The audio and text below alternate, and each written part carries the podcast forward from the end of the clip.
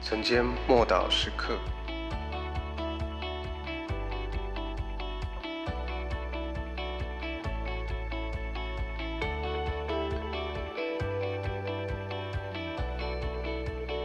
爱你们的仇敌。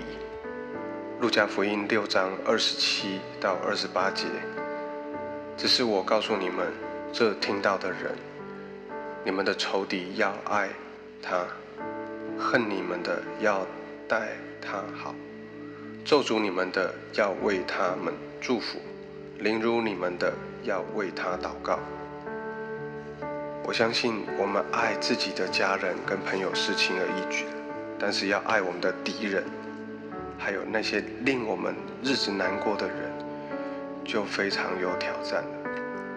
不过，一旦神把我们自我中心的状态处理过之后，神的爱就可以在我们的生命中自由的流露。在虚假跟自以为意的底下，埋藏自己不愿意饶饶恕，这个会在我们走到尽头。不管是遇到困难、遇到事情走到尽头了之后，我们才会在那个时刻里面发现耶稣站在那里，问我们：你是要继续把你的焦点集中在自己身上，还是来仰望我？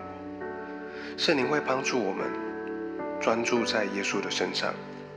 还记得耶稣曾经在路加福音的二十三章三十四节说：“父啊，赦免他们，因为他们。”所做的，他们自己并不知道。所以，当我们单单注视在耶稣的身上的时候，我们就可以领受从他而来的能力，使我们有能力能够饶恕自己，而我们的生命就得到恢复与兴起。因此，我们看世界的眼光就会不一样。我们在不再需要啊，把别人。当做我们好像利用别人来帮帮助我们达到我们想要呃目标的一种手段，也不会再用威胁的方式，而是看见神在我们生命中的各样机会，也不再看见那些人好像是破坏我们计划的人，而那些人就是我们生命中计划的帮助者。即便我们可能遇到有一些难搞的人，令你讨厌。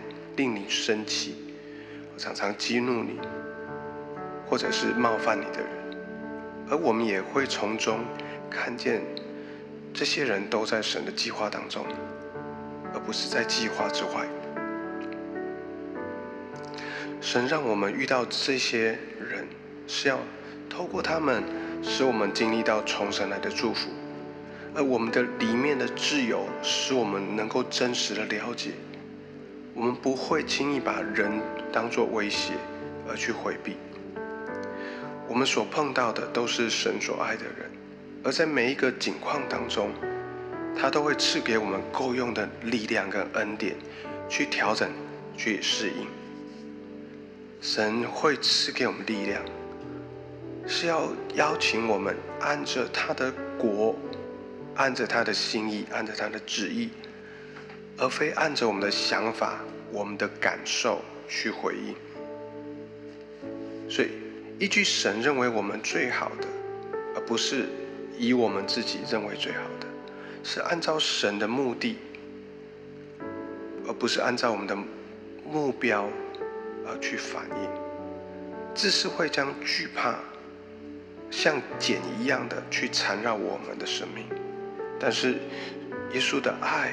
会将这一切破除，使我们里面能够涌流出那那生命，那个活泼的生命。而这个活泼的生命，这个使呃使人充满盼望的生命，会透过我们流到我们所接触的人身上。我们一起来祷告，耶稣，我感谢你。因为在你的眼中，每一个人都值得被爱。求你帮助我，把这个爱活出来。奉主耶稣基督的名祷告。